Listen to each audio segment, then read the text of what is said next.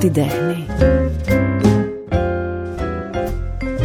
Πέγκυ, πόσο πολύ σε θαυμάζω και στη λίστα μου με τους αγαπημένους μου ηθοποιούς σε έχω πολύ ψηλά. Στην ιδέα ότι θα συναντήσω την Πέγκυ Τρικαλιώτη για ένα Art Podcast, έχω μεγάλη χαρά και γιατί έχω να σας δω και πολύ καιρό και γιατί θέλω τόσα πολλά να πούμε μαζί για τέχνη, με σένα.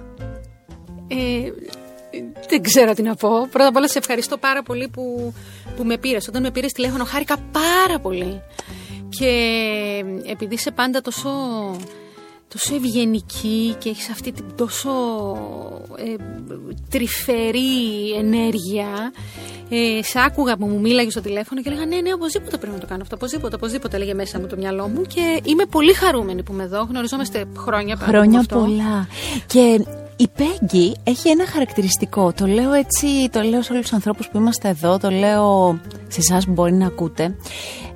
Στη δική μου έτσι, ψυχή είναι ο πιο γλυκά μικροσκοπικός άνθρωπος που όταν ανεβαίνει πάνω στη σκηνή, όσο μεγάλη και αν είναι η σκηνή, τη γεμίζει ρε παιδιά. Δηλαδή Πέγκυ, σε έχω δει σε παραστάσεις που έχω πει πώς γίνεται όλο αυτό να βγαίνει μέσα από αυτό το γλυκό, ωραίο, σχεδόν εφηβικό σωματάκι. Πώς γίνεται όλο αυτό, είναι ένα μαγικό πράγμα. Ναι, η αλήθεια δεν ξέρω. Δηλαδή το θέμα της ενέργειας και το πώς ένα σώμα βγάζει μεγαλύτερη ενέργεια από ότι είναι το ίδιο, δεν το καταλαβαίνω, είναι μάλλον δοσμένο από το Θεό. Είναι ένα δώρο που μου έχει δώσει ο Θεός αυτό.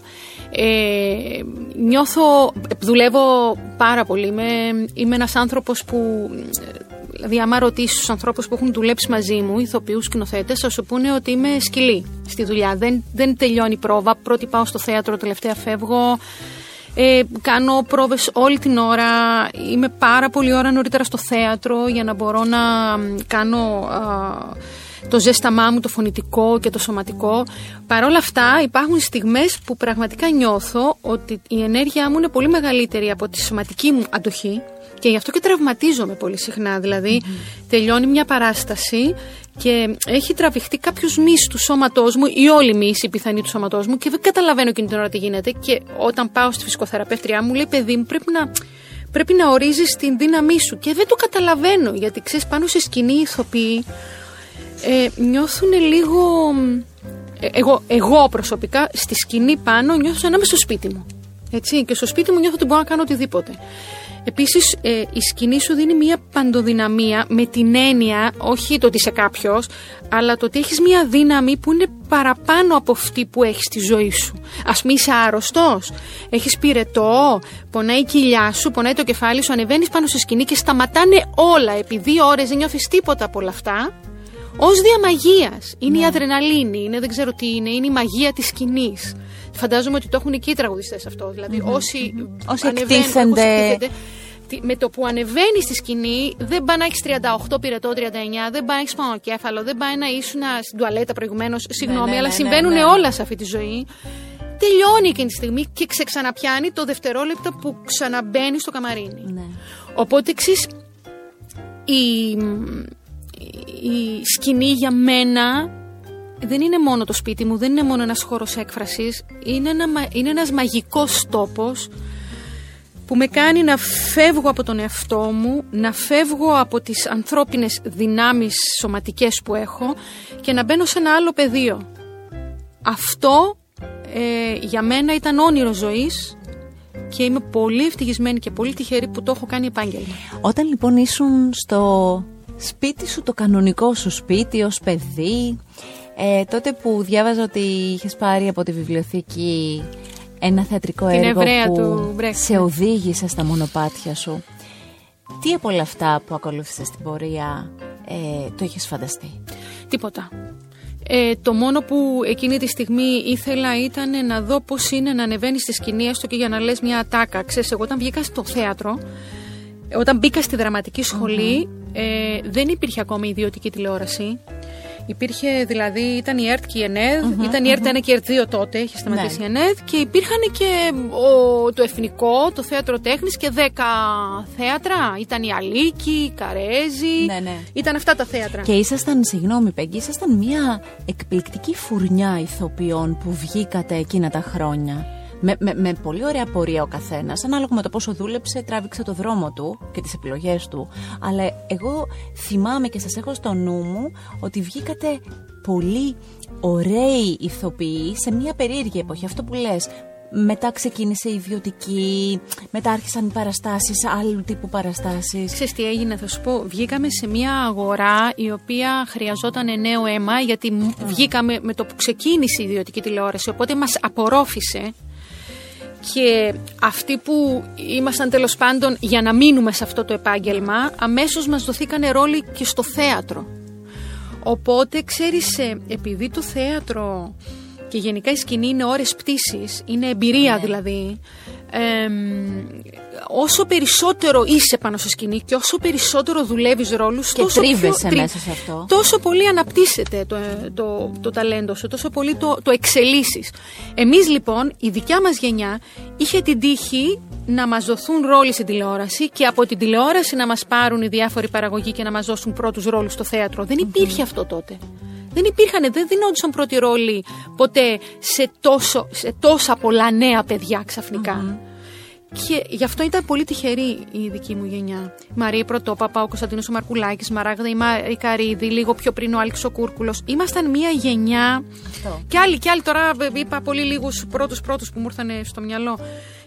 Η Μυρτώ, η Αλικάκη. Είμαστε μια γενιά, 1, 2, 3 χρόνια μπρος πίσω, ας πούμε, που μας απορρόφησε η ιδιωτική τηλεόραση γιατί ήταν στα ξεκίνηματά της. Αλλά θέλω να σου πω ότι όταν μπήκα στο θέατρο, δεν μπήκα για την τηλεόραση, γιατί δεν υπήρχε τηλεόραση τότε. Ξέρεις, εμείς δεν είχαμε ιδέα τι σημαίνει αναγνωρισιμότητα, διασημότητα. Για μας η αναγνωρίσιμη ήταν η Αλίκη και η Τζένη Καρέζη, ας πούμε. Δηλαδή, και εκεί δεν πήγαινε το μυαλό σου ότι ποτέ υπάρχει περίπτωση να συμβεί να περπατάς στον δρόμο και κάποιος να σε αναγνωρίζει. Οπότε δεν μπήκαμε γι' αυτό. Εγώ, δηλαδή, το νιώθω αυτό. Κοίτα τώρα, Πέγκυ, με αυτό που λες, πόσο μεγάλη διαφορά υπάρχει με το σήμερα. Σήμερα, αν ακούσεις εκεί τα παιδιά στα 17, στα 18, λένε. Όχι όλοι, για να μην γενικεύω γιατί δεν μ' αρέσει, αλλά ένα μεγάλο ποσοστό λένε θα γίνω ηθοποιός γιατί θέλω να παίζω στην τηλεόραση. Θα γίνω τραγουδιστής γιατί θέλω να περπατάω και να με αναγνωρίζουν. Ακόμη χειρότερα στη δική μου τη δουλειά, θα γίνω παρουσιάστρια για να παίζω παντού και να κάνω εξώφυλλα. Ισχύει αυτό που σου λέω. Δηλαδή και στις σχολές, εγώ ας πούμε σε σχολή δημοσιογραφίας που δίδασκα, το άκουγα. Έλεγα, εγώ θέλω να φαίνομαι. Ενώ τότε αυτό που λες, ας πούμε, ότι η αναγνωρισιμότητα ήταν η Τζένη Καρέζη και η Αλίκη Βουγιουκλάκι. Ναι. Αυτή ήταν η βιάσιμη, αυτή ήταν. Δεν μπορούσες να συγκριθείς. Ακριβώς, ήταν ένα άλλο μέγεθος. Ναι, ναι. Δεν το φτάνες, δεν μπορούσες να το φτάσεις εκείνη τη στιγμή. Όχι, το μυαλό σου δεν μπορούσε να φανταστεί οτιδήποτε. Κανένας μας δεν μπορεί να φτάσει τη διασημότητα της Αλίκης και της Τζένης. Έτσι δηλαδή, αλλιώς, ναι, ναι. Ας πούμε, σκεφτόμουν τυχαία τώρα, έβλεπα. Εσύ ήσουν Αλίκη ή Τζένη, τι ήταν πιο Τζένη? Την είχα γνωρίσει κιόλας γιατί ήταν συμμαθητής μου ο Κωνσταντίνος ο Καζάκος. Οπότε την είχα γνωρίσει, μας είχαμε πάει σπίτι της, μας είχε. Ήτανε, τέλος πάντων, δεν θέλω γιατί ήταν λίγο δύσκολα τότε. Ήτανε δηλαδή προς το τέλος της. Δεν τη γνώρισα όμως μόνο. Δηλαδή τη γνώρισα και καλά. Ναι. Και ήταν ένα πλάσμα μοναδικό. Αυτό το λίγο που τη γνώρισα. Γνώρισα και την Αλίκη, τη γνώρισα πιο επαγγελματικά, δηλαδή τη γνώρισα σε παραστάσεις κτλ. Και τη λάτρεψα επίσης. Αλλά ήτανε. Δεν πήγαινε το μυαλό σου, ρε παιδί μου. Ήτανε άλλα μεγέθη τώρα. Δεν ξέρω. Αυτό νομίζω. Όσον αφορά για τα παιδιά, ξέρεις, θα σου πω το εξής. Ανάλογα με την εποχή που ζεις, έχεις και τα αντίστοιχα πράγματα που θέλεις να φτάσεις. Δυστυχώς. Είναι φυσικό τα παιδιά αυτή τη στιγμή αυτό να θέλουν, να στοχεύσουν, γιατί αυτό βλέπουν μόνο. Εμείς βλέπαμε τους ηθοποιούς του θεάτρου στην πραγματικότητα και δεν μπορούσαμε να φανταστούμε τον εαυτό μας δίπλα σε μεγάλα τέρατα θεατρικά ή ιερατέρατα θεατρικά ή ακόμα και κινηματογραφικά. Τώρα τα παιδιά βλέπουν μια ευκολία στο να γίνουν γνωστός, βλέπουν τους ανθρώπους. Όταν βγαίνουν αμέσως να παίζουν στην τηλεόραση κάποιοι από αυτούς, και γι' αυτό εγώ πιστεύω ότι τους συμβαίνει αυτό το πράγμα. Δηλαδή τους παίρνει μπάλα. Υπάρχουν όμως, θέλω να σου πω, πάρα πολλά νέα παιδιά, το ξέρω από το χώρο του θεάτρου, τα οποία βγαίνουν και δεν τους ενδιαφέρει αυτό το πράγμα, τα οποία είναι εξίσου καλά, μπορώ να σου πω, και πολύ καλύτερα από εμάς που βγαίναμε τότε, γιατί κάνουνε μουσικές, τραγουδάνε σαν τραγουδιστές, χορεύουνε σαν χορευτές, παίζουνε καταπληκτικά, δηλαδή δεν έχεις να τους πιάσεις από πουθενά. Έχουνε φοβερές ικανότητες και υπάρχουν πάρα πολλά παιδιά αυτή τη στιγμή που βγαίνουν στο θέατρο και η έννοια τους δεν είναι να γίνουν γνωστοί. Η έννοια τους να παίξουνε και αυτό να τους φέρει και η αναγνωρισιμότητα. Πάντα, τέλος πάντων, θέλω να σου πω ότι πάντα θα υπάρχουν και τα δύο. Απλώς τώρα είναι πιο εύκολο από ότι τότε να υπάρχει το να θες να γίνεις γνωστός. Πάμε λίγο σε εκείνα τα χρόνια. Θέλω να μου πεις την πρώτη φορά που επαγγελματικά πάτησες σε σανίδι. Ήταν παράσταση. Θέλω όμως εικόνες, θέλω το feeling σου, το συναίσθημά σου, θέλω τα άγχη σου, τη χαρά σου ίσως. Θα σου πω, δεν θα σου πω το πρώτο, θα σου πω, εγώ πηγαίνω στο θέατρο τέχνης και το θέατρο τέχνης μας έδινε δουλειά στη διάρκεια των παραστάσεων και παίζαμε στις παραστάσεις του όσο καιρό είμαστε στη σχολή. Αυτό για μένα είναι κάτι μοναδικό, δηλαδή εγώ έπαιζα από το δεύτερο έτος της σχολής. Αυτό όμως, και έπαιζα, ήταν πολύ ωραίο, ήταν ένα καταπληκτικό πράγμα. Αυτό που θα μου μείνει όμως μέσα στο μυαλό μου χαραγμένο γιατί εγώ πήγα 17,5 στη σχολή, άρα, γιατί κέρδιζα χρονιά, άρα, δηλαδή ενηλικιώθηκα στο πρώτο έτος, άρα στο δεύτερο έτος που εγώ ήμουνα 18,5, κάναμε πρεμιέρα στην Επίδαυρο με τις Νεφέλες και ήμουνα μία από τις Νεφέλες. Τώρα, φαντάσου λίγο αυτό, να είσαι τόσο μικρή σε ηλικία, ακόμη να μην έχεις βγει εκεί έξω ως ηθοποιός και να είσαι σε αυτόν τον χώρο. Και να έχεις αυτό όλο μπροστά σου. Δεν μπορώ να σου περιγράψω το δέος και την ανατριχύλα που ένιωσα στην έναρξη της παράστασης. Ο χορογράφος μας ήταν καταπληκτικό. Ήταν ο Κωνσταντίνος ο Ρήγος, όπου μόλις είχε βγει ο Κωνσταντίνος και μας έκανε τη χορογραφία στις Νεφέλες. Και ξεκίναγε το έργο.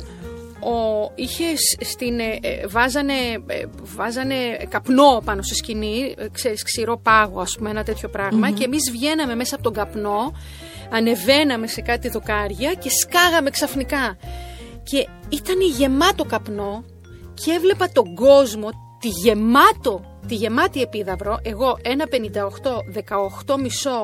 18,5, 45 κιλά άνθρωπος μπροστά σε αυτή τη γεμάτη Επίδαυρο που την έβλεπα μέσα από τον καπνό. Δέος. Τρέχανε τα μάτια μου, έκλαιγα. Δεν έπρεπε να έκανα μια νεφέλη, έτσι, ναι. Και έκλαιγα από το δέος, χωρίς να μπορώ να κάνω κάτι. Και τώρα που το περιγράφω, έχω ανατριχιάσει ολόκληρη, που έχω πάει στην Επίδαυρο, έχω παίξει ρόλους, έχω ξαναπάει. Ναι. Δηλαδή αυτό το πράγμα που ήμουνα στο χορό και έκανα αυτή τη στιγμή, δηλαδή που βγαίνουν οι νεφέλες, δεν θα φύγει ποτέ από το κεφάλι μου. Αυτή τη στιγμή πότε και πώς θα τη μεταφέρεις, ή μπορεί να το έχεις κάνει ήδη, στην κόρη σου? Αυτή τη συγκεκριμένη στιγμή δεν την έχω μεταφέρει. Τις έχω μεταφέρει πολλές φορές. Θα σου πω τι γίνεται. Τα παιδιά μας δεν θέλουν να πηγαίνουμε, οι μαμάδες ειδικά, στις δουλειές τους. Εμένα λοιπόν η δουλειά μου είναι βραδινή, με παίρνει από τον ύπνο της, δεν μπορούσα να τη βάζω εγώ για ύπνο, δεν ήμουν εκεί. Ήμουνα εκεί μέχρι να κάνει το βραδινό της μπάνιο και μετά την άφηνα και την πήγαινε η κοπέλα για να την κοιμήσει. Και αυτό ήταν το μεγάλο της παράπονο. Και η Φραντζέσκα μίσησε το θέατρο. Δεν θέλει να με δει στο θέατρο καθόλου. Δηλαδή πριν από 2 χρόνια, ναι, όχι αυτό το καλοκαίρι, το προηγούμενο που κάνα την ιό στην Επίδαυρο, ήρθε στις πρόβες, κάθισε λίγο στην πρώτη, σηκώθηκε και έφυγε, είπε ότι είναι πολύ βαρετό αυτό το πράγμα, είναι πολύ ωραίο το θέατρο, αλλά όταν αρχίζει σαν χώρος, αλλά είναι πολύ βαρετό, και είδε μόνο λίγο από την παράσταση του Σαββάτου. Δεν θέλει. Κάποια στιγμή λοιπόν, που ήταν ξαπλωμένη στο κρεβάτι και μου έλεγε, εγώ να ξέρεις, θα μεγαλώσω, θα κάνω παιδιά και δεν θα δουλεύω για να είμαι με τα παιδιά μου όταν είναι να κοιμηθούν, γιατί τα παιδιά είναι πολύ χειριστικά, δηλαδή σου χτυπάνε εκεί που πονάς. Και της είπα λοιπόν ότι σου εύχομαι να βρεις στη ζωή σου μία δουλειά που να την αγαπάς όσο την αγαπάω εγώ και να είναι τόσο μοναδική για σένα όσο αυτή τη στιγμή η δική μου δουλειά, και μέσα από αυτή την περιγραφή προσπαθώ να της εξηγήσω τέλος πάντων τι σημαίνει για μένα αυτή η δουλειά.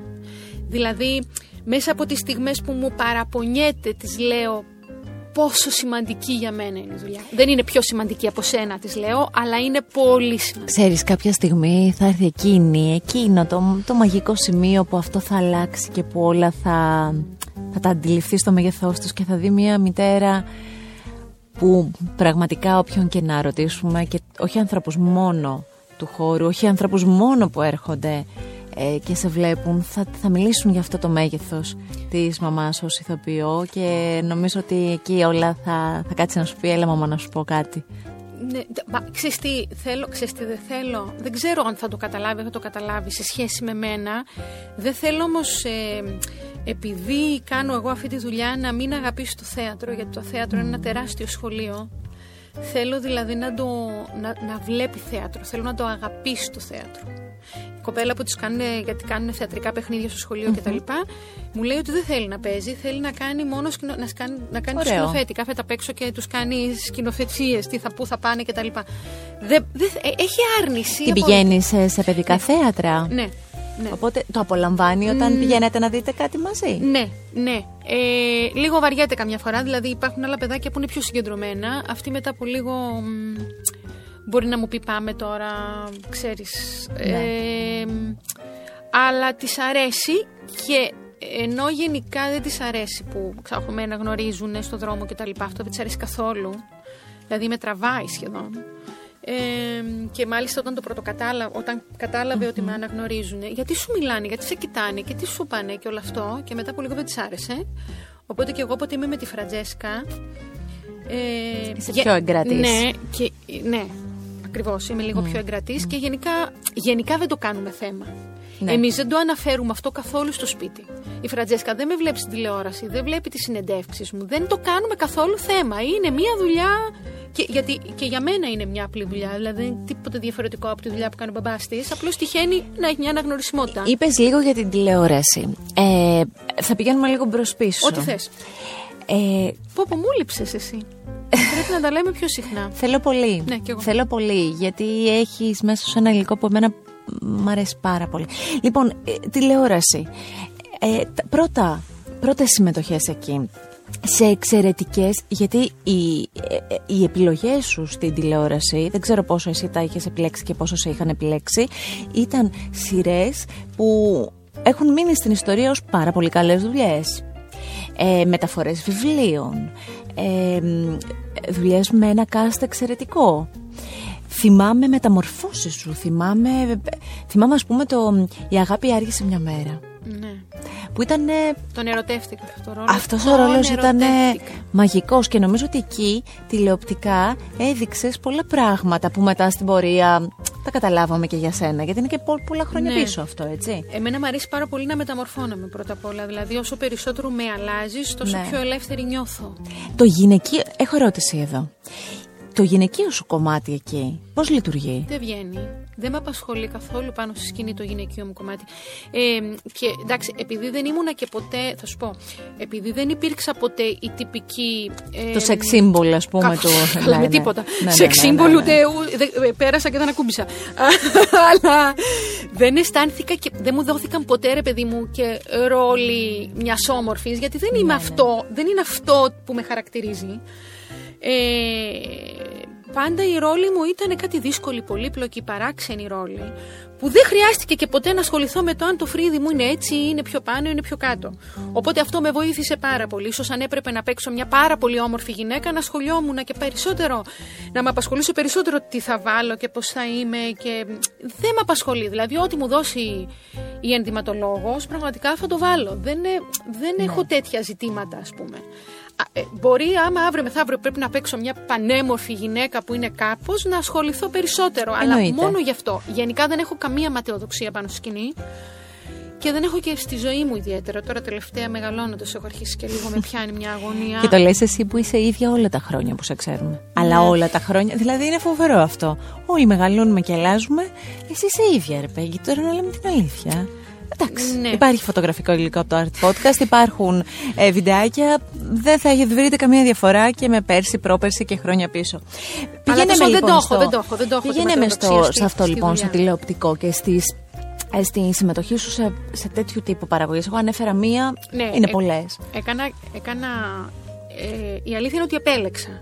Δηλαδή, μετά και τις πρώτες δουλειές είχα αρκετές προτάσεις σε πάρα πολλά σύριαλ και σε πολύ καλά σύριαλ. Και αυτά τα τρία του Κουτσομίτη, το πρώτο το στόχευσα, πήγα δηλαδή, έκανα δεν ξέρω πόσα δοκιμαστικά για να πάρω τη Ρινούλα με τον Κουτσομίτη και τον Αντένα τότε. Πάρα πολλά δοκιμαστικά με πήρανε και ήμουν πολύ χαρούμενη. Και μετά με τον Κουτσομίτη πια γίναμε, δηλαδή με πήρε στο Καπάκι στην Αγάπη άρχισα μια μέρα και μετά στο Μεγάλο Θυμό, δηλαδή ήταν συνεχόμενα αυτά. Εγώ ξεκίνησα, τώρα αυτό είναι καταπληκτικό, εμένα με έβγαλε στη τηλεόραση ο Μανούσος Μανουσάκης με το τμήμα ηθών, τα θυμάσαι τα τμήματα ηθών. Έχω βγει από τη σχολή και υπήρχε μια τάση του θέατρου τέχνης, εμείς δεν κάνουμε τηλεόραση. Και κάποια στιγμή είπα, δεν γίνεται όμως ρε παιδί μου, ανοίγει ιδιωτική τηλεόραση. Να πάω να αφήσω κάποια βιογραφία, να πω ποια σχολή τελείωσα, να αφήσω μια φωτογραφία. Και μπαίνω λοιπόν, αυτό ήταν πάρα πολύ αστείο.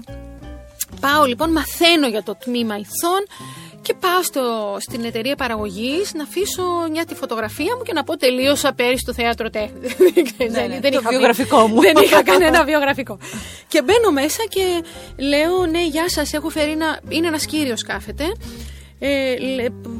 Ήταν ο μόνος εκείνη τη στιγμή στο γραφείο και λέω, παρακαλώ, θα ήθελα να αφήσω ένα βιογραφικό για τον κύριο Μανούση Μανουσάκη. Μου λέει, παρακαλώ, καθίστε. Δώστε το μου σε μένα. Λέει, τι θέλετε. Λέω, τίποτα, να αφήσω αυτό το βιογραφικό, δεν έχω να πω και πολλά. Και να του το δώσετε. Ντρεπόμουν ασύλληπτα. Είχα και μια φοβερή ενοχή λόγω θέατρου τέχνης που βρίσκομαι. Ναι, ήταν όλο μαζί. Ήταν όλο λάθος για μένα. Ήταν ένας λάθος δρόμος. Και πιάνει την κουβέντα αυτός ο κύριος και μετά από λίγη ώρα μου λέει, εγώ λέγομαι Μανούσος Μανουσάκης. Και... Συγγνώμη, δεν τον είχες καταλάβει. Δεν τον ήξερα οπτικά. Διπλή ντροπή βεβαίως και αυτό. Δεν ήξερα πώς ήταν το πρόσωπό του. Δεν τον ήξερα. Και μου έδωσε ρόλο. Μου έδωσε ένα μικρό ρόλο σε μια... Ήτανε όλα για να γίνουν. Εγώ πιστεύω ότι η ζωή είχε ένα πλάνο για τον καθένα μας. Έχει ένα πλάνο. Δηλαδή σκέψω ότι εγώ πήγα εκεί ενώ δεν ήθελα να πάω, πέτυχα το Μανούσο, με είδε κατευθείαν, μου λέει, έχω κάτι για σένα, είναι ένας δεύτερο, τρίτο, τέταρτος ρόλος σε ένα επεισόδιο, ήταν αυτό τελείτα επεισόδιο. Μου λέει που θα παίξει η Τάνια η Τρίπη, η οποία έγινε μετά πολύ καλή μου φίλη, τον πρώτο ρόλο. Λέω πολύ ωραία. Και μετά κάνουμε λίγο πρόβα, και μετά από μια εβδομάδα, δύο πριν αυτό, μου λέει η Τάνια, μου λέει, παντρεύεται στην Ήδρα τότε. Θέλω να κάνεις τον πρώτο ρόλο. Oh. Λέω τι. Και το σκέφτηκα λίγο γιατί ήταν λίγο ο ρόλος. Έπρεπε λίγο να βγάλω κάποια ρούχα. Ήταν η εποχή εκείνη, ήταν η εποχή της τηλεόρασης αυτή. Ντράπηκα πάρα πολύ. Μου είπε ο Μανούσος, όλα καλά, μη στεναχωριές, εγώ είμαι εδώ. Και αυτό το επεισόδιο ήταν να βγει τρίτο. Το είδαν στον Αντένα, το βγάλανε πρώτο. Και ξαφνικά τη δεύτερη χρονιά της ιδιωτικής τηλεόρασης με 50% ακροαματικότητα τηλεθέαση, ναι. Το τμήμα ηθών την πρώτη χρονιά ξεκινάει ο Αντένα επί έναν ολόκληρο μήνα τρέιλερ με τη φάτσα μου εδώ. Και την τρίτη μέρα περπατάω στο δρόμο πριν παιχτεί το επεισόδιο και με δείχνουνε. Σε αναγνωρίζουν. Οπότε τώρα αυτό ήταν να γίνει.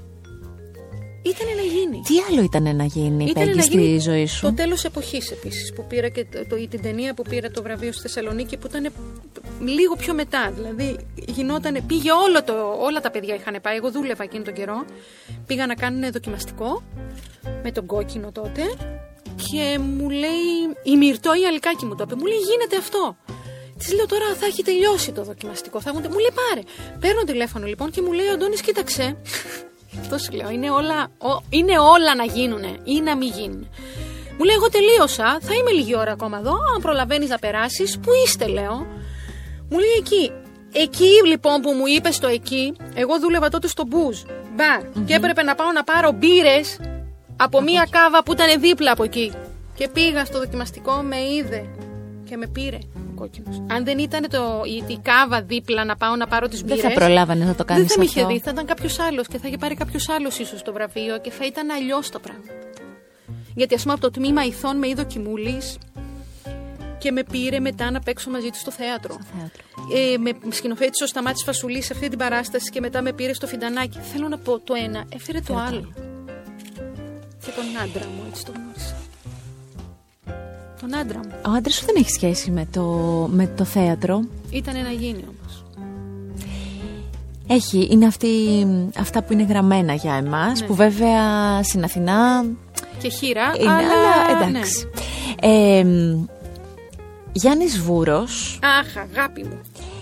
Και χρόνια πριν, παιδιά ενός κατώτερου θεού, το 2000, μία παράσταση που εμένα με συγκλώνησε, η ερμηνεία σου με συγκλώνησε. Ήμουνα μικρή κι εγώ κι εσύ, Πέγκυ, προφανώς. Εγώ ήταν και ήταν τα πρώτα μου χρόνια στην Αθήνα και έχοντας μεγάλη αγάπη στο Γιάννη Βούρο και γνωρίζοντας τον μέσα από τη δουλειά, ευγενής, υπέροχος, πάντα καταπληκτικός. Υπότης κύριος, ένας απόλυτος κύριος. Πήγα λοιπόν να δω τον Γιάννη Βούρο, ο οποίος ανέβαζε τα παιδιά ενός κατώτερου θεού. Εσύ στο ρόλο της Έλλης Λαμπέτη, δηλαδή θέλω να πω, η Έλλη Λαμπέτη ο τελευταίος της ρόλος ήταν αυτός. Και τον έπαιξε γιατί δεν μπορούσε να μιλήσει. Ακριβώς. Πρόλαβες. Λοιπόν, ήταν ο τελευταίος της ρόλος, οπότε εσύ μετά από τόσα χρόνια ανεβαίνει ξανά το έργο στην θεατρική Αθήνα και καλείσαι να κάνεις αυτό. Από μόνο του δύσκολο. Όχι έδωσες όλο στον εαυτό. Όχι έβαλες μια στάμπα στο ρόλο για πάντα, κατά τη γνώμη μου, γιατί αργότερα ξαναπαίχτηκε το έργο αυτό. Νομίζω 2 χρονιές το είχατε κάνει. 2 χρονιές, ναι, και θα μπορούσα να πάει και τρίτη. Τεράστια επιτυχία. Και εγώ και ο Γιάννης. Εγώ είχα πάθει τεράστιες στενοντίτιδες στα χέρια μου, δεν μπορούσα να τα κουνήσω, ήμουνα με πάγους. Λογικό ήτανε. Μίλησέ μου λίγο για αυτή την παράσταση. Αυτή την παράσταση τη διεκδίκησα.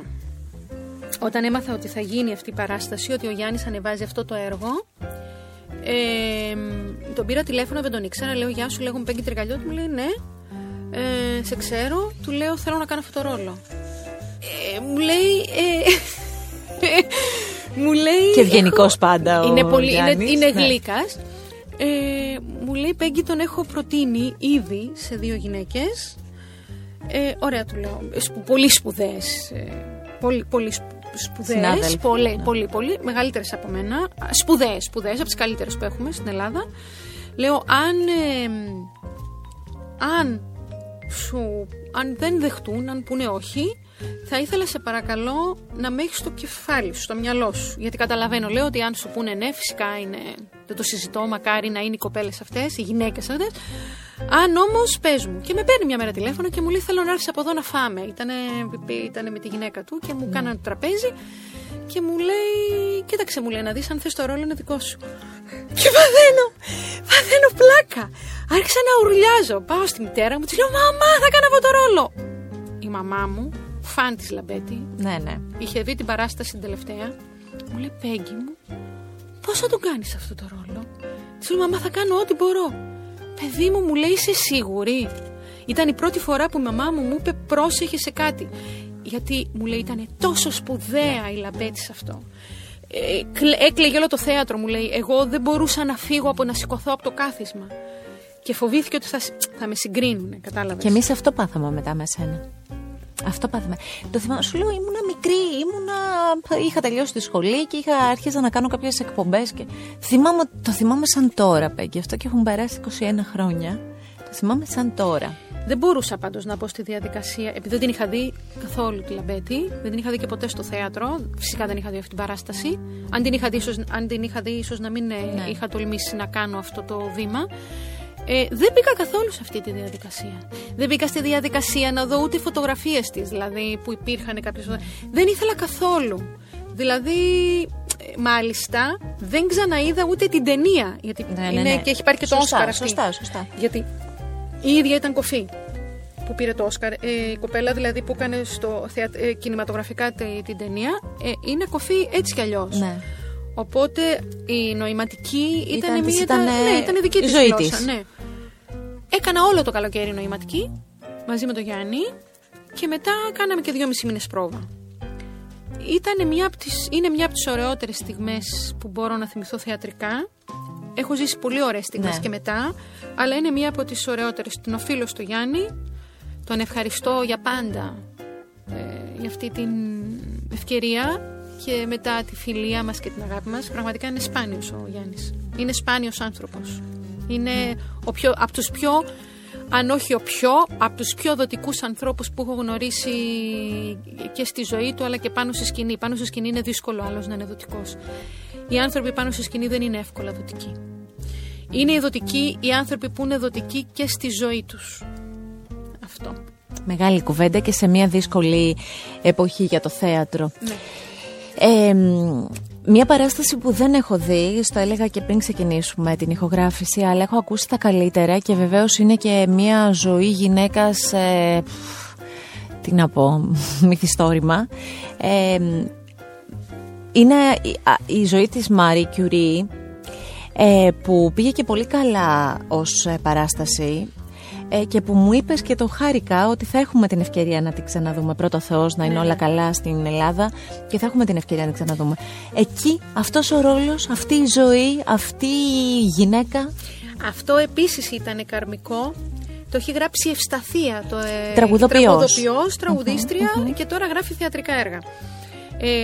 Τυχαίνει να είναι φίλη μου και είχε γράψει ήδη ένα θεατρικό έργο και μου έλεγε θέλω να βρω κάτι, να γράψω καινούριο κτλ. Και επειδή διαβάζει πάρα πολύ και ασχολείται με γυναίκες που έχουν τέτοιες ζωές, της αρέσει δηλαδή πολύ, μία μέρα καθόμαστε και μου λέει άκου τη ζωή της Madame Curie. Εγώ μέχρι τότε ήξερα μόνο το επιστημονικό της έργο, έτσι. Ήξερα ότι είναι η μοναδική γυναίκα που έχει πάρει 2 Νόμπελ και πόσο μάλλον εκείνη την εποχή. Ναι.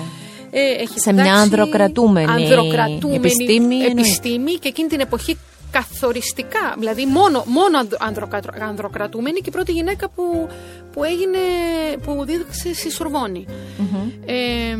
Επίσης έχει πάρει μαθηματικά, φυσική και χημεία από τη Σορβόνη, έτσι είναι.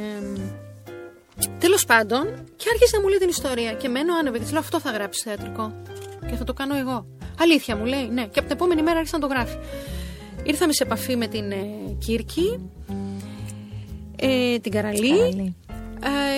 Και το φτιάξαμε με την Αγγελική την Πασπαλιάρη και τον Κωνσταντίνο του Παπα-Νικολάου. Δηλαδή η Αγγελική είναι ηθοποιός και ο Κωνσταντίνος Παπα-Νικολάου είναι ο χορογράφος μας και χορευτής, ο οποίος, γιατί όλο το έργο είναι σωματικό, δηλαδή είναι όλο χορογραφημένο, είναι σαν να το χορεύουμε όλο το έργο, αλλά είναι κανονικό έργο. Ταυτίζομαι σε πάρα πολλά σημεία με αυτή τη γυναίκα.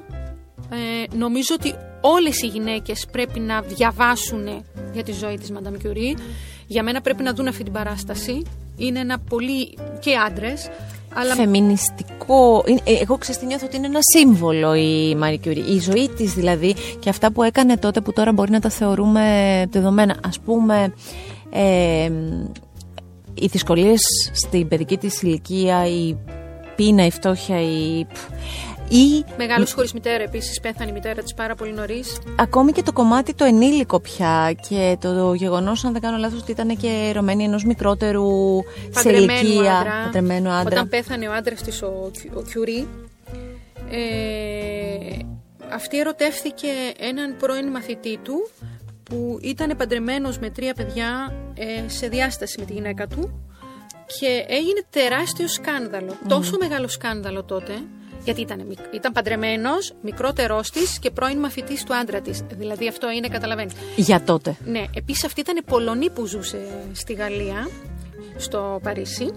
Και ενώ ήταν τόσο σπουδαία και τα Νόμπελ και όλα αυτά, την είχαν πάρα πολύ ψηλά, με το που μαθεύτηκε αυτό, της πετάγανε πέτρες στο δρόμο, τη φωνάζανε παλιοεβραία και παλιοπολωνή, που δεν ήταν Εβραία, ήταν άθεοι. Τότε το θυμήθηκαν. Ναι, και ότι είσαι, ξέρεις, μετανάστρια κτλ. Για να σκοτώσεις να πας σπίτι σου. Έγινε πολύ μεγάλο σκάνδαλο. Τόσο μεγάλο που το δεύτερο Νόμπελ το σκεφτήκανε 2 και 3 φορές να τους το δώσουν, αλλά δεν μπορούσαν να μην τους το δώσουν. Δεν γινότανε δηλαδή.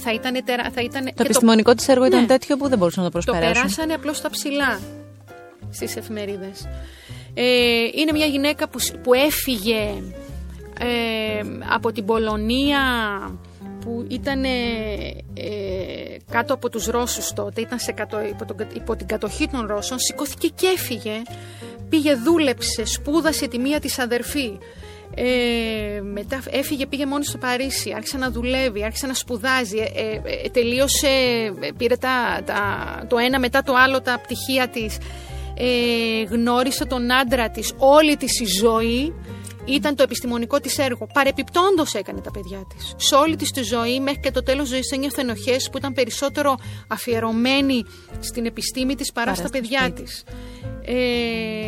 Παιδιά, η ζωή αυτής της γυναίκας είναι μάθημα. Μάθημα δύναμης, καταθλιπτική. Με πάρα πολύ πέρασε φοβερή επιλόχια κατάθλιψη μετά τη δεύτερη γέννα της. Το πέρασε μόνη της, πάθαινε κρίσεις πανικού και πεθαίναν όλοι, δίπλα της πεθαίναν όλοι. Ο άντρας της τον πάτησε μία άμαξα στη μέση του δρόμου, από τη μια στιγμή στην άλλη πέθανε, βρέθηκε μόνη της.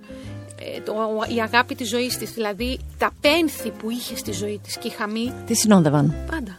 Να σε ρωτήσω κάτι και που μου έρχεται σκονόταν τώρα έτσι που το... Κάνοντας όλους αυτούς τους ρόλους, γιατί όλοι οι ρόλοι, Πέγκυ, θα το χαμογελάσω λίγο, έχουν πολύ πόνο οι ρόλοι που έχεις κάνει, ναι. Δεν αδειάζεις όταν κατεβαίνεις από τη σκηνή. Δεν νιώθεις ότι σου έχει... Δηλαδή, δεν ξέρω, έχει... Τι ατοχές έχεις, τι αποθήκες γεμάτες για να το κάνεις αυτό κάθε βράδυ ή τέλος πάντων κάποια βράδια μες τη βδομάδα? Ξέρεις τι παθαίνω, νιώθω χρήσιμη.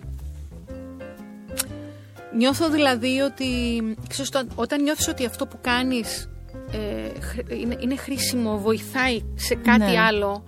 Δηλαδή δεν κάνω κάτι και παιδεύομαι απλώς γιατί βγάζω λεφτά. Καλά, όλοι ξέρουν στο θέατρο δεν βγάζει λεφτά. Αλλά τόσο θέλω να πω, όταν νιώθεις χρήσιμος σε κάτι, ο πόνος και η κούραση μειώνονται κατά πολύ. Γιατί τα πάντα είναι στο μυαλό. Ναι, σίγουρα όταν τελειώνει η παράσταση πονάει όλο μου το σώμα. Σίγουρα παίζω, έχω την καταπώνηση αθλητή, δηλαδή, ναι, κάνω φυσικοθεραπεία 1 με 2 φορές την εβδομάδα, οπότε παίζω γιατί κάνω πολύ σωματικό θέατρο. Προσέχω πάρα πολύ τη φωνή μου, γιατί ουρλιάζω στις παραστάσεις, βέβαια, κλαίγοντας, και πρέπει να την προσέχω. Κλέβω πολύ από την προσωπική μου ζωή για να έχω να δώσω στο θέατρο, αλλά το κάνω με χαρά. Όταν κουράζομαι, παίρνω μια απόσταση και λίγο γεμίζω και ξαναδίνω. Τι άλλο εκτός από το θέατρο σε γεμίζει? Τι σε γεμίζει? Πέρα του παιδιού μου δηλαδή. Το παιδί μου πάρα πολύ. Το παιδί πολύ. Σου. Να περνάω αυτή τη στιγμή της ζωής μου, τα τελευταία δηλαδή 10-11 χρόνια που είμαι με τον άνθρωπό μου, θα κλείσουμε 11 χρόνια τώρα, με γεμίζει αυτό, με γεμίζει... Είμαι πολύ ευτυχισμένη που έχω μια κανονικότατη, πιο κανονική πεθαίνης οικογένεια, κανονική με τον τρόπο που εγώ βιώνω την κανονικότητα, γιατί από μόνη μου δεν είμαι ένας πολύ κανονικός άνθρωπος, αλλά αυτή είναι μια πολύ κανονική οικογένεια. Ο καθένας έχει το ρόλο του σε αυτή την οικογένεια και αυτό μου αρέσει πάρα πολύ. Με κάνει να αισθάνομαι ήρεμη και ασφαλής. Με αρέσει να περνάω χρόνο με το Θανάση και τη Φραντζέσκα πάρα πολύ, με τους φίλους μας, μου αρέσει πάρα πολύ. Μ' αρέσει να ταξιδεύω πολύ. Πες μου αγαπημένη σου πόλη, ας πούμε, στην Ευρώπη για παράδειγμα. Το Άμστερνταμ, το αγαπώ πολύ. Το Βερολίνο και το Λονδίνο. Αυτά τα 3. Στο Βερολίνο θα μπορούσα να ζήσω δηλαδή. Παρόλο που κρυώνω πάρα πολύ. Δηλαδή μου είπες το Άμστερνταμ, το καταλαβαίνω, ας πούμε. Που... όταν πηγαίνεις σε αυτές τις πόλεις, είσαι τουρίστας? Όχι πια. Στο Λονδίνο δεν μπορώ να είμαι πια τουρίστας, γιατί έχω πάει πολλές φορές. Πηγαίνεις θέατρο εκεί?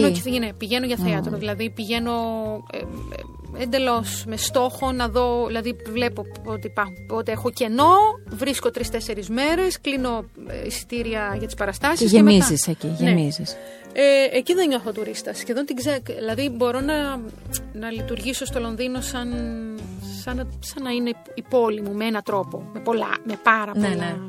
Με ποια άλλη μορφή τέχνης είσαι κοντά? Φωτογραφία, με τη ζωγραφική, με... ό,τι έχει stage πράγμα, δηλαδή όχι κοντά να το κάνω, να μ' αρέσει εννοείς, να με τραβάει. Θα ήθελα πάρα πολύ να τραγουδάω, να είμαι καλή φωνή. Δεν εννοώ να τραγουδάω σωστά, τραγουδάω σωστά και μπορώ να τραγουδήσω σε μια παράσταση. Εννοώ να τραγουδάω. Και επειδή... Τι θα τραγουδούσες? Ξέρεις ποια τραγουδίστρια είναι τώρα, όμως global αυτό που θα σου πω, έτσι. Uh-huh. Ποια τραγουδίστρια τρελαίνομαι και θα ήθελα να κάνω αυτό που κάνει? Η Pink. Η οποία και την ακολουθώ, πήγα και την είδα πέρσι πριν από 3 χρόνια στο Άμστερνταμ, πήγαμε και την είδαμε.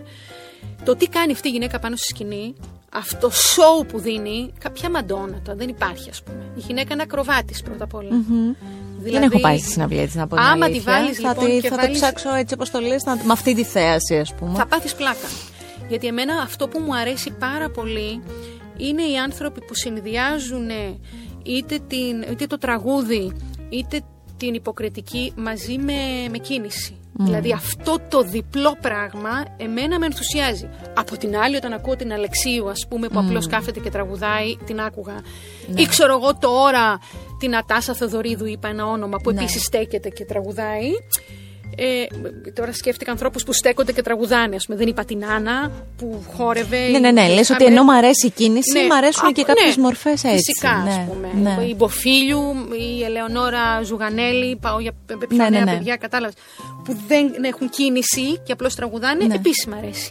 Αλλά εγώ αυτό που θα ήθελα να κάνω θα ήταν αυτό. Δηλαδή, αν μου έλεγες ιδανικά, τι θα ήθελες, ρε παιδί μου, θα ήθελα να κάνω αυτό. Με την κόρη σου τι μουσική ακούτε?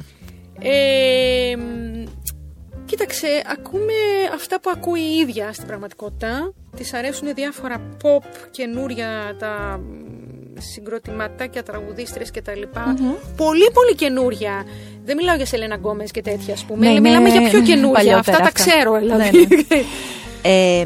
Αφού το πήγαμε στη μουσική, σιγά-σιγά ολοκληρώνοντας έτσι τη συνάντησή μας, θέλω να μου πεις ένα τραγούδι που θα μπορούσε να είναι το soundtrack της ζωής σου. Κάτι κάπως να σ' αγγίζει, κάπως να αποτυπώνει είτε με τη μελωδία του είτε με τους στίχους του αυτό που έχεις χτίσει. Την ιστορία της ζωής μου. Δεν ξέρω για την ιστορία της ζωής μου, αλλά σε σχέση με πράγματα που έτσι υπάρχουν μέσα στο κεφάλι μου. Τώρα θα σου πω ένα, γιατί είναι χιλιάδες. Τώρα μου σκάνε, καταλαβαίνεις τώρα τι έχω πάθει, έτσι. Θα πάω στην Pink, ας πούμε, που σκεφτούμε πάμε τώρα. Το What About Us, που λέει κάποια στιγμή, άκουσέ το. Έχει σχέση και με τους ρόλους που παίζω και με όλο αυτό που κάνω. Δεν έχει σχέση με την ιστορία της ζωής μου, δεν έχω υπάρξει. Αλλά ποτέ. Έχει ένα κομμάτι σου. Ναι, αλλά έχει ένα κομμάτι σου. Αλλά είναι πολλά τώρα, δηλαδή μου έρχονται κι άλλα, αλλά τέλος πάντων, πάμε παρακάτω. What about us? What about all the times you said you had the answers? What about us? What about all the broken happy ever after?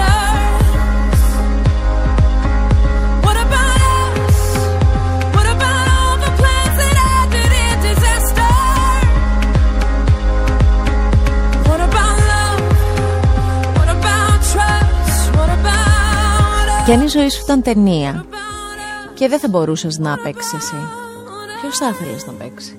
Θεωρώ ότι είναι πολύ βαρετή η ζωή μου για να γίνει ταινία. Το ενδιαφέρον είναι η ρόλη που παίζω. Το υπόλοιπο είναι πολύ... Είναι απόλυτα, είναι πολύ κανονικό για να γίνει ταινία. Και ξέρεις, κάνω το σταυρό μου, γιατί μέχρι τώρα στη ζωή μου έχω υπάρξει και τυχερή και δεν έχω ζήσει και απώλειες. Οι γονείς μου είναι ακόμα εδώ. Έχω ζήσει ωραίες στιγμές στη ζωή μου. Όπως όλοι, είχα τους χωρισμούς μου και τις σχέσεις μου κτλ. Αλλά δεν έχω κάτι στη ζωή μου για να... Είναι βαρετή. Άρα, για να καταλάβω, χαρούμενη, αλλά βαρετή. Εσύ δεν θα σε έπαιζες? Όχι, καλέ, τι να με κάνω. Καλέ, δεν όχι. Του παίζεις πράγματα που έχουν να πούνε. Εσύ δεν θα σε έπαιζες. Βγαίνουμε από μια πολύ δύσκολη περίοδο. Ναι. Για εσάς τους καλλιτέχνες, εξαιρετικά δύσκολη περίοδο. Τολμάς να κάνεις σχέδια, όνειρα για αυτά που έρχονται, για τη συνθήκη σου την επαγγελματική? Φυσικά. Δεν υπάρχει ζωή χωρίς να κάνεις σχέδια και όνειρα. Ακόμη και να ανατρέπονται. Μα πάντα ανατρέπονται. Σχεδόν ποτέ δεν είναι ακριβώς όπως τα σκέφτεσαι. Ο άνθρωπος δεν μπορεί να υπάρξει χωρίς να σκέφτεται την επόμενη μέρα. Η ζωή του φέρνει ή δεν του φέρνει τα πράγματα όπως είναι. Δηλαδή το σχέδιό του, ο τρόπος του, η ζωή του, έρχονται ή δεν έρχονται. Κάνει σχέδια. Ναι, έχω πάρα πολλά όνειρα τα οποία θέλω να τα ονειρεύομαι.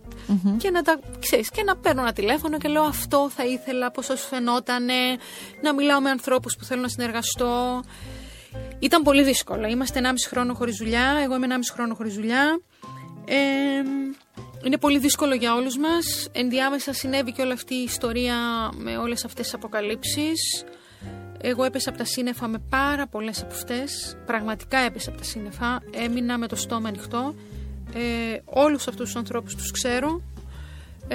Έχω δουλέψει μαζί τους. Όχι με όλους, αλλά με δύο από αυτούς έχω δουλέψει. Τους υπόλοιπους τους ήξερα και τους συμπαθούσα και πάρα πολύ και τους δεν ξέρω. Δηλαδή ναι. Είναι πολύ αμήχανο όλο αυτό το πράγμα. Είναι πολύ αμήχανο. Χαίρομαι πάρα πολύ που οι άνθρωποι που ήρθαν σε τόσο δύσκολη θέση και περάσανε ό,τι πέρασαν. Μου αρέσει πολύ που βγήκαν προς τα έξω και μίλησαν. Μου αρέσει πολύ που άνοιξε αυτό η πόρτα, το παράθυρο, η οροφή, δεν ξέρω τι ήτανε, και ξεκίνησε από μας. Και ήταν φυσικό να ξεκινήσει από μας, γιατί εμείς έχουμε τα φώτα πάνω μας, φαινόμαστε. Είναι καλό και στους άλλους χώρους που δεν πέφτουν τα φώτα και που είναι πολύ κλειστοί να αρχίσουν να λέγονται τα πράγματα, γιατί όπως καταλαβαίνεις συμβαίνουν ακριβώς τα ίδια. Παντού. Θέλω μέσα από την καρδιά μου να σου ευχηθώ να είσαι πάντα το ίδιο δημιουργική, να έχεις αυτό το χαμόγελο και αυτόν τον ενθουσιασμό για αυτά που κάνεις. Ναι, να κάνεις δύσκολους ρόλους, γιατί σε αυτά σε έχουμε μάθει και τι να κάνουμε τώρα, αυτό ξέρουμε, αυτό αγαπάμε, αυτό προτιμάμε, αυτό χειροκροτούμε, ναι. Είναι αλήθεια αυτό. Και συγχρόνως να περνάς τον ποιοτικό χρόνο που θέλεις με την οικογένειά σου, με την κόρη σου, με τον άντρα σου, με τους ανθρώπους σου, ναι. Για να είσαι αυτό το ολοκληρωμένο που είσαι, και εμένα μου αρέσει πολύ. Σε ευχαριστώ, παίρνω την ευχή σου και την κάνω όνειρό μου και πάω παρακάτω. Θέλω να ξανασυναντηθούμε και να πούμε ωραία πράγματα περισσότερα και ακόμη περισσότερα. Και εγώ εδώ είμαι για σένα. Αυτό το Art Podcast και κάθε επεισόδιο που θα επιλέξετε μπορείτε να το ακούσετε κλικάροντας στο artpodcast.gr, να μπείτε στο Spotify, στο Apple Podcast, Google Podcast, σε TuneIn, Amazon Music, ό,τι και αν επιλέξετε να το απολαύσετε. Ακού την τέχνη. Art Podcast με τη Γιώτα Τσιμπρικίδου.